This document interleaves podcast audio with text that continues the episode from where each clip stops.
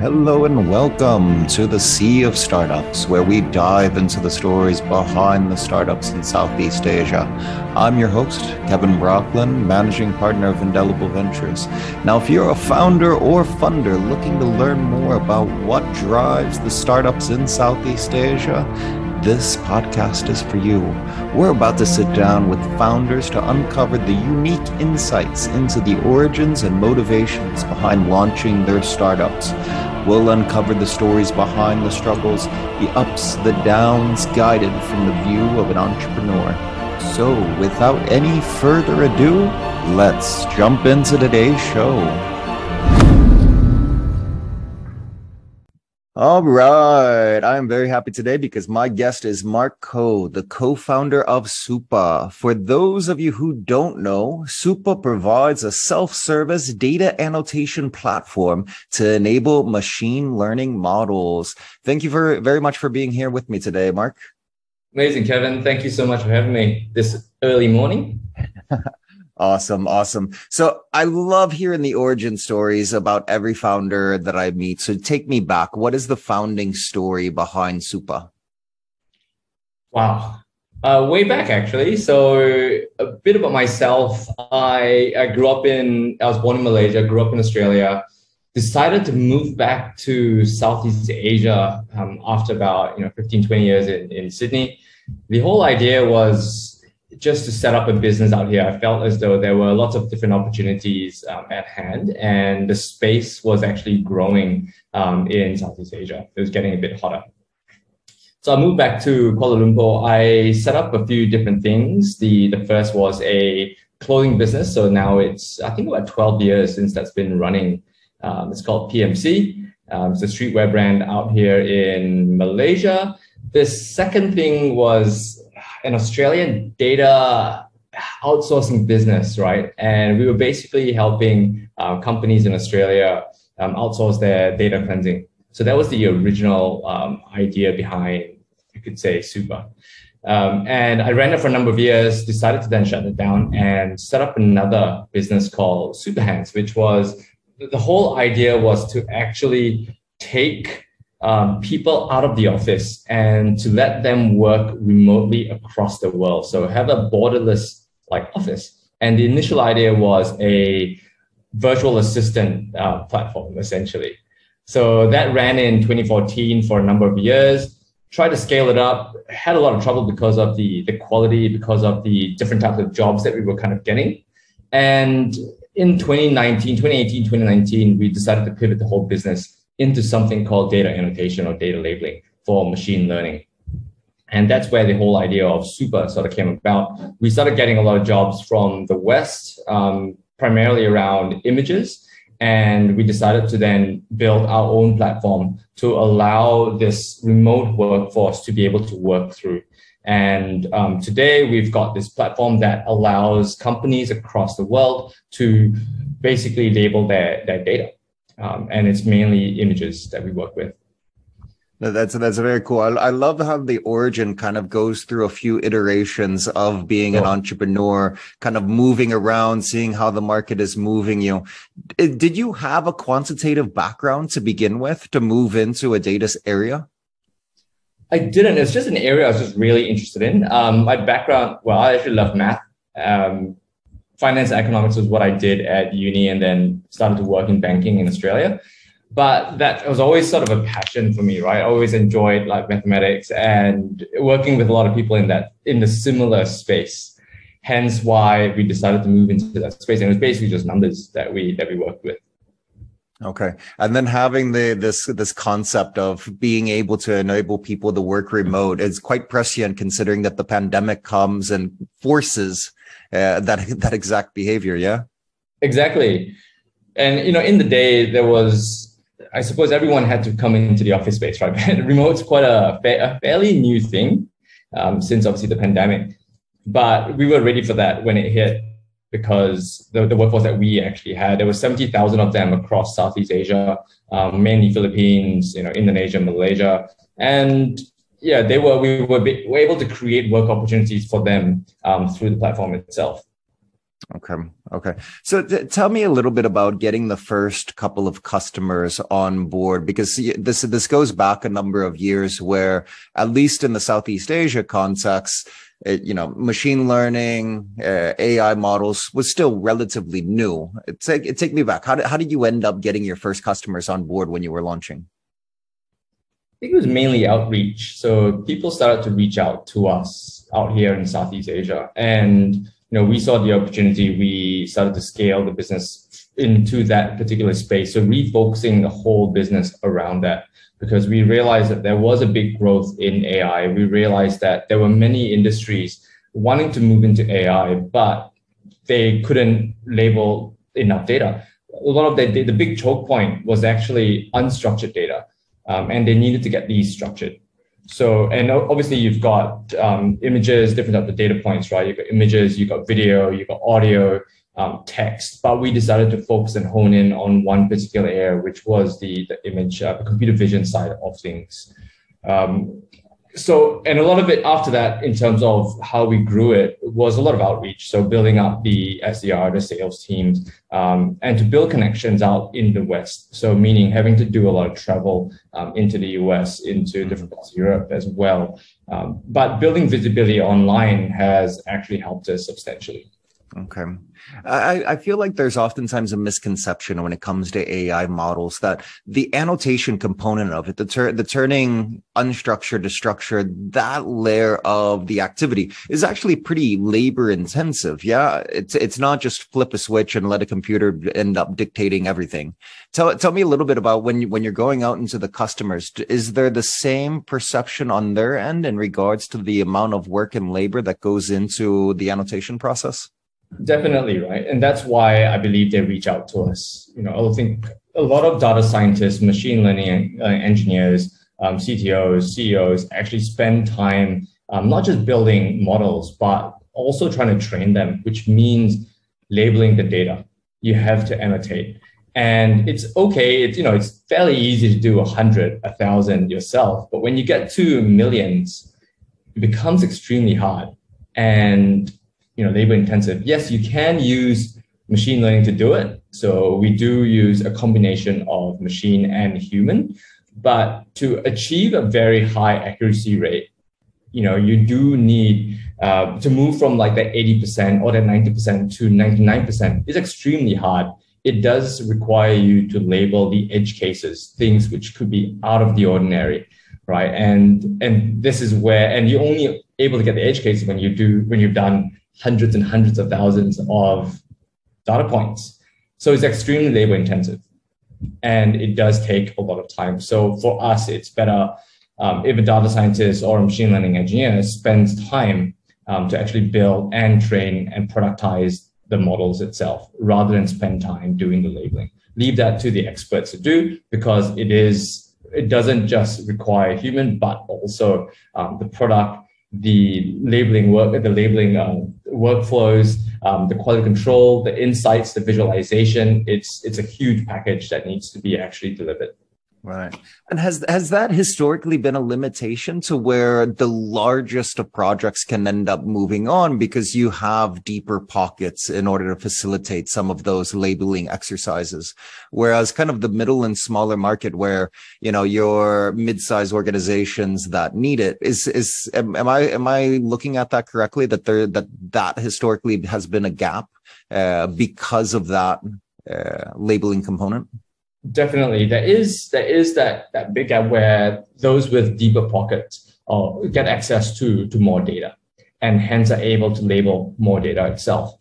So what we started to realize during the pandemic as well was that a lot of smaller companies started to pop up. A lot of startups wanted to move into the space. A lot of even larger organizations with smaller data science teams or machine learning teams needed to move into this space and started to build their own ai but they didn't have one the know-how they didn't have the resource to actually do it sometimes talent could be an issue as well um, especially in this part of the world right mm-hmm. so that's why we decided to build the self-service model for ourselves apart from serving just enterprise which is historically the dna for Supa which is always serve the larger customer mm-hmm. but we realized that there were a lot of the smaller businesses um, out there who actually wanted to move into the space. So how do you help them?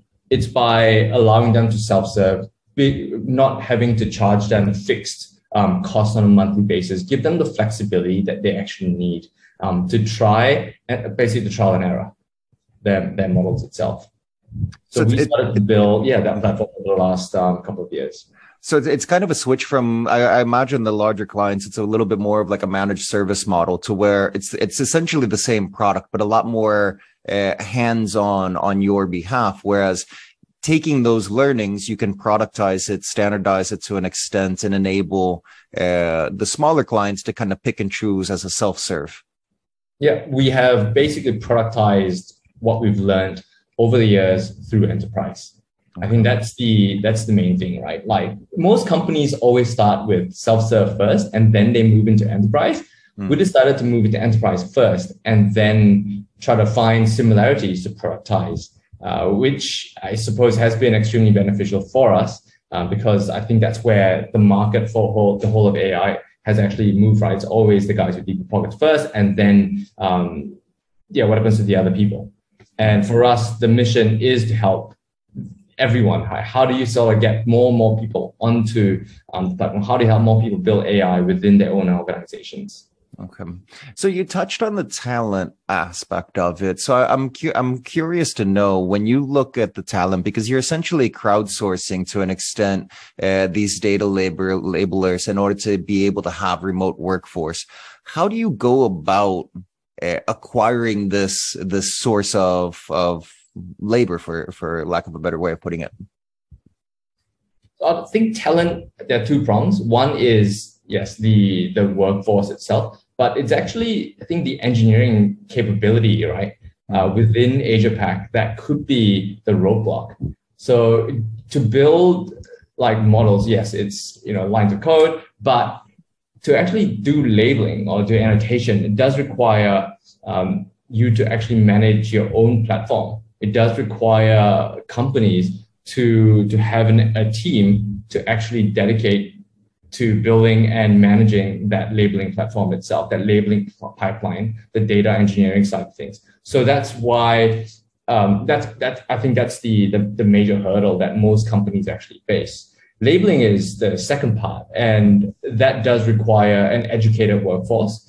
Um, they they don't have to be physically in the office, but they do need to to have powerful enough computers to be able to do and process that kind of work itself. Okay. okay. And to find, I suppose, how we found them, it was, I think, finding a few good people first. And we realized that good people always attract other good people. Friends have good friends.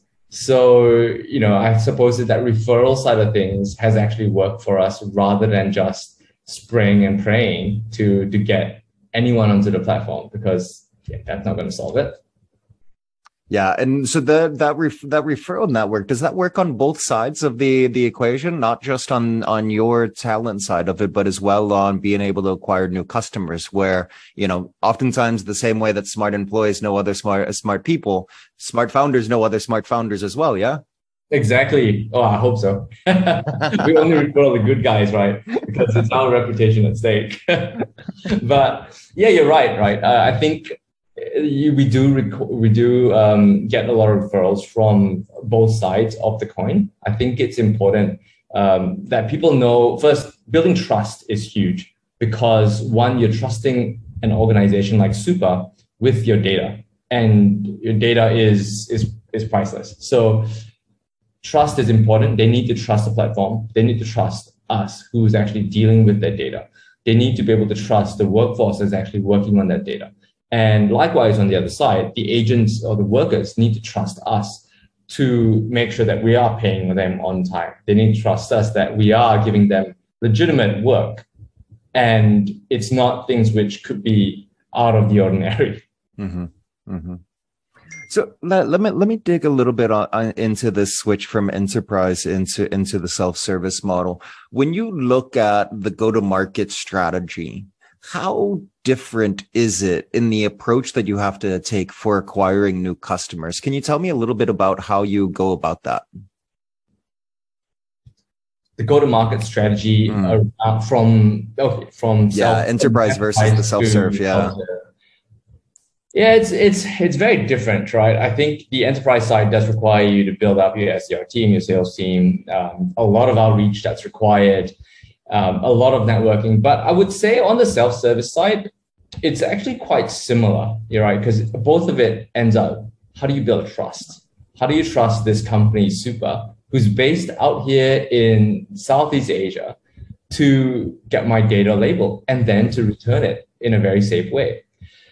So I think referrals is a, is a huge part for us. Um, I think this, on the second side, it still does require outreach and a lot of content. So we do focus a lot on the content strategy, the content side um, of things. Uh, and that helps us to, I suppose, to build a bit of a growth story. Okay.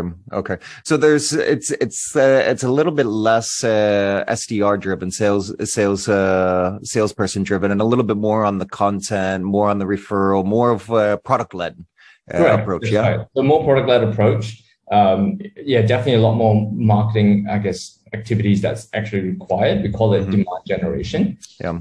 Um, but but it still does require you to get your feet on the ground to speak to people yeah yeah i think it's very hard to run away from that right True, true. What what are the channels for demand generation that you see the most success out of? Is is it more producing content? Is it putting up ads? Is it what what is the ch- what is the channel that is doing the best lead gen? I think content is very long tail, mm. but it's something you got to do because it does help to build trust. It does help to build um, well SEO as well. Mm. On the I suppose on the on the other side, you know, you could have um, a lot of communities that you could actually work with. Um, that also helps to build visibility um, to to the platform itself. Okay, so communities around a, a, a data scientists, AI modeling, yeah. those those sort of things. Okay, yeah, all that really really helps. Are the are those communities very localized? So is the is there a lot of effort trying to track them down and saying, hey, I want to enter into San Francisco or London, or I want to get into Singapore, etc., cetera, et cetera? Are they very localized? Those communities very localized at all. The whole industry itself is is very fragmented. Mm. Uh, it's not localized around a particular area, particular language. Uh, we we okay we focus on the English language, uh, but I feel like because of because everything's sort of online, it's actually easy to build those connections um, across the people across across the world. You don't have to. Uh, I don't think it's localized to a particular area itself, but certain areas, certain countries or certain areas are actually moving a lot quicker um, than others, and that's helped with a lot of learnings, right? Not mm-hmm. just um, you know as a data scientist or a machine learning engineer, but as a founder, I'm able to get resource um, about startups, about building your own business from yeah from anywhere, and it helps to accelerate that learning as well. So okay. likewise with I suppose um, data annotation. Okay. I'm, I'm, I'm, I am, I am curious though, because I hear, I hear from a lot of founders about community led models and so forth. But I always do wonder when you're first kind of taking that approach, the identification process of who, who are these communities that I need to go after? How do I integrate myself into those? Because you know, you enter into a community first day and all of a sudden you're put, you're blasting them with like solicitations of your services. How did you go about just like step one, step two of cracking into the community led side?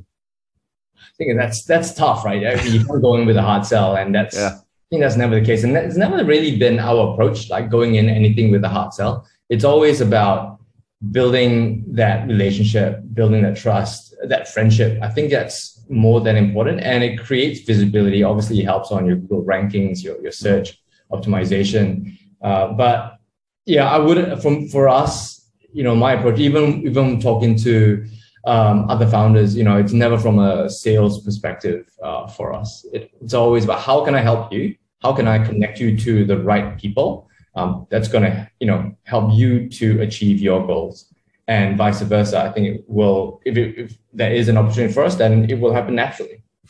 Yeah, I, I, think that's a really good advice for any founder out there that's doing uh, this this sort of strategy. Is that you can't just go in with the hard sell. You have to build the relationships. You have to look to provide value and not asking for uh, value exactly. from somebody. Yeah. It's the same thing from with fundraising, right? I, mm. I suppose it's how can I help you? Um, yeah. Who can I connect you with? Um, yeah. So I, rather than hey, this is what I want.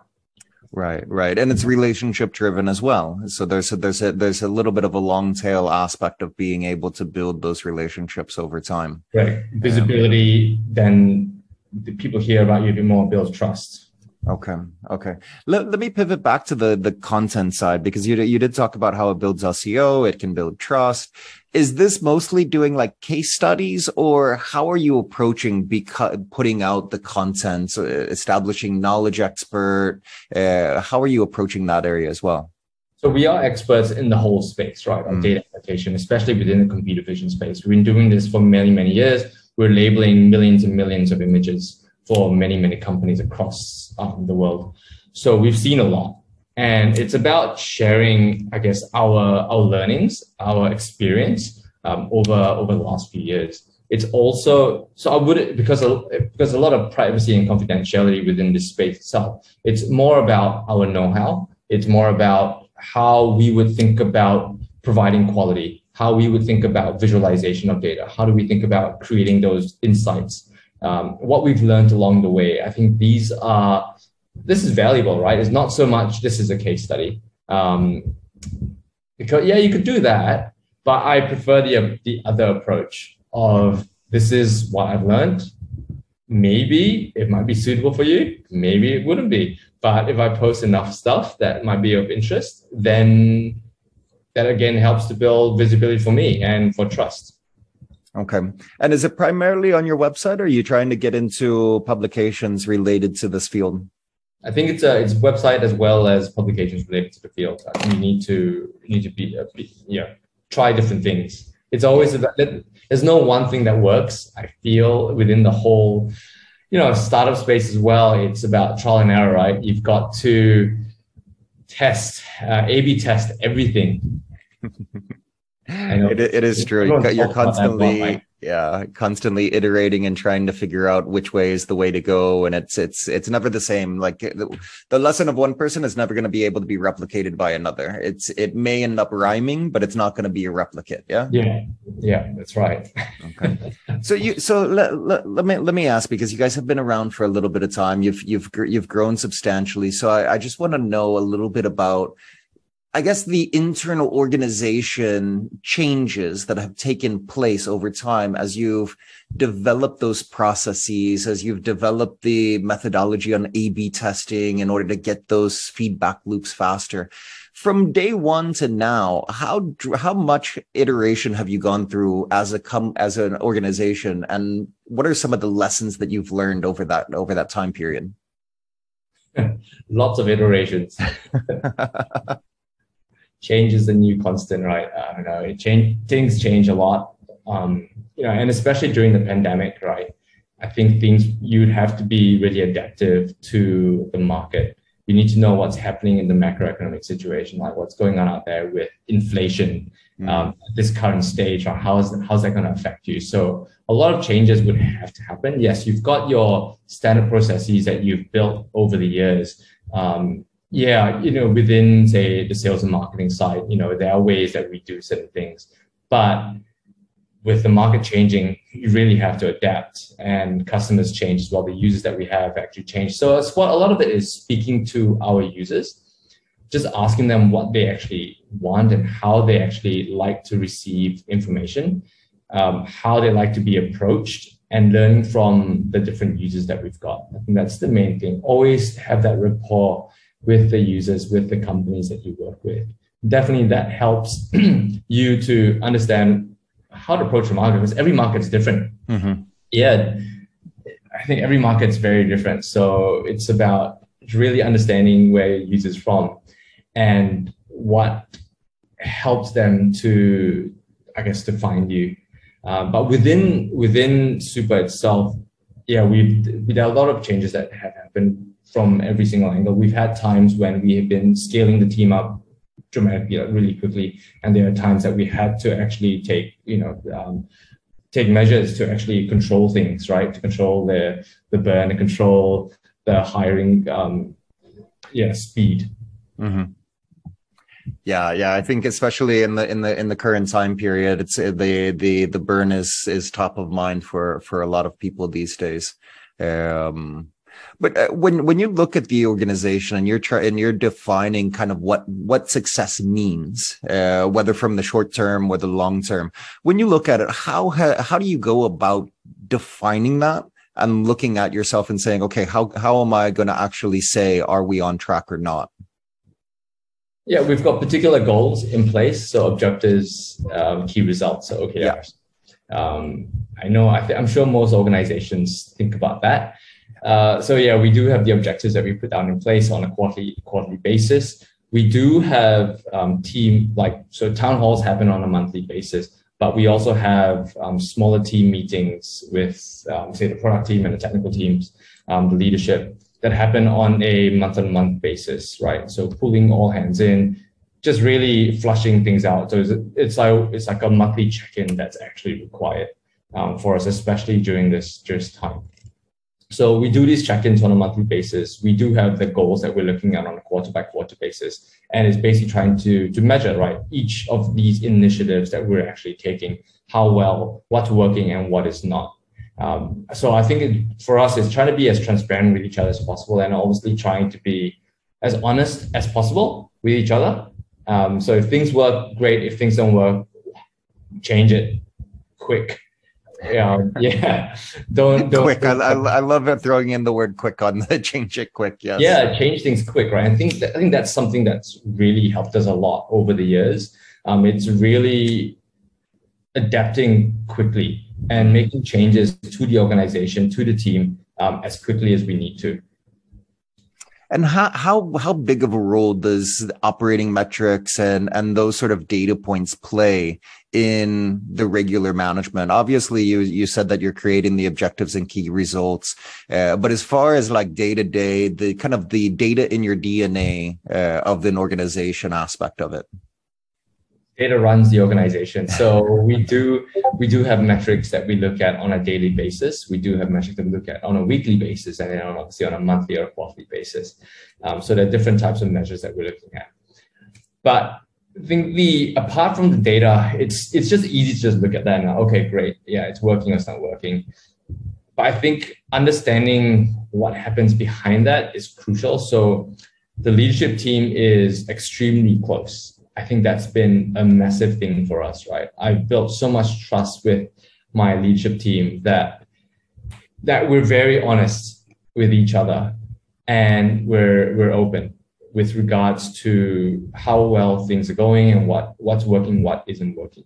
So apart from looking at the data, understanding their feedback, I think is the main thing that has helped us um, a lot over the years. The transparency of the team being being able to attach kind of the narrative along with what the numbers are telling you so that you can you you're able to get a little bit of a layer deeper not the what but the why as well yeah? Right. Yeah and it's not just the leadership team right? We also try to create a lot of transparency with the the whole organization um, at a whole. So we we do a lot of feedback sessions that everyone gets one-on-ones with um, different people in the organization. There's skip level events, uh, meetings that actually happen. Uh, there are there's something called we call honest hour where mm-hmm. people are able to write in to me directly, um, honestly and without you know without their names, for example, to just give me feedback on things or how things are go actually going um, you know, we we try to cr- to create a very flat organization mm-hmm. where I've got office hours, open office hours that people can actually just lock in and say, right, I want to have a quick chat to you regarding these things. Um, yeah, so I think obviously getting information from the bottom up and the top down is is so important in terms of moving the organization at the pace that you need it to move at. Okay. Um, okay. Yeah, and not to have too many layers within that organization itself yeah yeah it's it's uh, a lot of a lot of information can kind of start falling apart as it goes from one layer to the next to the next to the next. Um, when you look at metrics is there a single metric that acts as your north star? So when you're doing the all hands ta- town hall meetings is there like a single metric that you boil things down to as a top yep. line? Uh, it is a single metric and, and, and what is, is it out of curiosity? It's activated users so how do we get the number of people who have felt the aha moment or gone through the aha moment of your product itself. There is a particular part of the product that we have interviewed our users on, and they've said, This is why I decided to buy your product. It's this moment that I felt, man, this is amazing. I wish I could get more of this. So, so we call that the aha moment, and that's what we track um, okay. on a, actually on a daily basis. I, I, I love I love the identification of the aha moment. I know a lot of people always struggle with how to define it, how to like validate it, and I and I love how you actually went out to your customers, had the interviews, ag- took took that feedback from them, and was able to get to it. So you okay? So you're looking at the activated users. Do you also look at kind of that time to value or that time that it takes from them coming on to when they realize that value? Yep, all that happens, you know, probably not on a daily basis. It, mm. It's yeah, depending on time. So I think we do track a lot of things. Sometimes you get some massive overload of, of data points. So you do need to to choose which one is is yeah. most important to you, right? And within our industry itself, we understand that um, there's a lot of testing. People want to try, and a lot of iterations happen on the product itself. Um, so data labeling, you'll never you're not going to get the right answer straight away. You need to iterate. So it's a speed to iteration that's actually crucial about how you can rewrite your instructions, how well, how quickly you can get your results, how well you can you know look at the data that you've actually received. Um, so yeah, so we there's a lot of things that we actually measure, but it's choosing which one actually matters um, to your industry and yeah to to your particular. So sometimes our users could take months, mm. right? Sometimes it could take an hour. So it, it varies, right? And it's about understanding why. Why is it taking you so long? Or why is it so quick? What is that emotion that you're actually feeling at that time? During the aha moment, what is the emotion? And yeah, yeah so I suppose it's asking them just straight out. Mm. No, I, I I I love that. So when when you look at when you look at the the activations and getting people to that aha moment, is is is there is is there a single thing, a decision, an activity, or an area of focus? Is there something along those sort of lines that when you talk to your team, you say we need to get this absolutely right so that we can maximize our odds of of hitting our targets on activated users? Is there something along those lines? Hmm is there a single is there a single thing? Mm. i know it's always hard to kind of boil it down because you're aggregating a whole lot of activities leading up to that. Yeah they, they are. So a lot of it for us you know our users um, sometimes a lot of it depends also on how well they're, they're performing um, as well. So it depends on their uh, how much data they've actually got at that one time so mm-hmm. then that actually affects when they would actually go through the aha moment with us.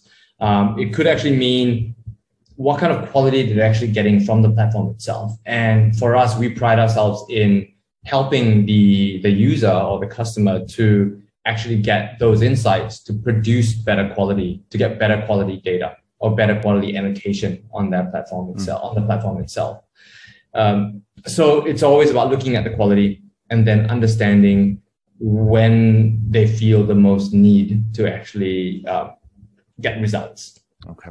Okay. Very cool. Let's uh, let's uh, let's shift over to the closing questions uh, that I ask every single person. Mm. Is there a tech tool that you cannot live without? Oh, is that the closing question? yeah, yeah, yeah, yeah. A tech tool that you just cannot live without. Oh. Hmm. So, with regards to work, oh, tough. With not with regards to work, I actually have uh, a tool that I actually use. So, because as you know, I do a lot of outdoor sports. Yeah, yeah. Uh, and what is that? What is that one? My my day to day is an activity outdoors, right? Whether it's tennis, cycling, mountain biking, swimming, running. So Strava is huge for me. Strava, yeah, yeah, yeah, yeah. I, I like the data that they actually provide. It helps me to understand my performance, my body, um, and I suppose how well I'm actually progressing against myself, peers. So I'm pretty competitive. Mm. Sometimes it's a downfall. Uh, I mean, you're you're a founder, so in order to deal with all of that as well, you kind of have to be a little competitive. Well, maybe not just a little. You kind of need to be a lot competitive. so yes, that's that's huge. I, I do that a lot. Um, apart from that, for work work related, um, could be Google Keep. So note taking, I think it's huge. So I note take a lot, whether I'm on the go, um, sometimes you know um, in the car. Yeah, I, I note take a lot when I wake up in the mornings uh, before. I sleep. Okay, very cool. Uh, last question. So, if you were to talk to another founder that is just getting started, what is the biggest piece of advice that you would offer? I think the first idea you have generally will change a little bit. Don't expect that to be the end. Um, there will be there will be multiple iterations that you probably have to go through to actually get that product market fit. Yeah, I, I love that. You that, you got to be flexible enough in order to shift uh, the idea. You can't be rigid and stuck on a single one because that's right. Uh, there's very few uh, startups out there that are still on the original idea. I can't. I, I don't think I can name one. Yeah, they're very very few. Um, and if they do hit that, then that's extremely amazing. Yeah, yeah. And I think it's about speaking to users, right? Just making sure you know your customer really well. Yeah. Well, Mark, this this was awesome. I th- thank you very much for coming on. There's a lot of valuable lessons out of out of this conversation. I very much appreciate it. Awesome. Thanks so much, Kevin. Likewise, I truly appreciate it as well.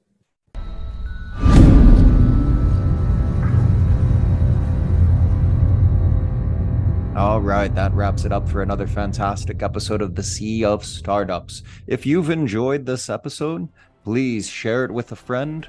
Go onto iTunes or wherever you get your podcasts and leave us a review. It's the best way for us to get discovered and to have these startup stories reach a broader audience. If you have any suggestions or would like to get in touch, you can email me at kevin at indelible.vc.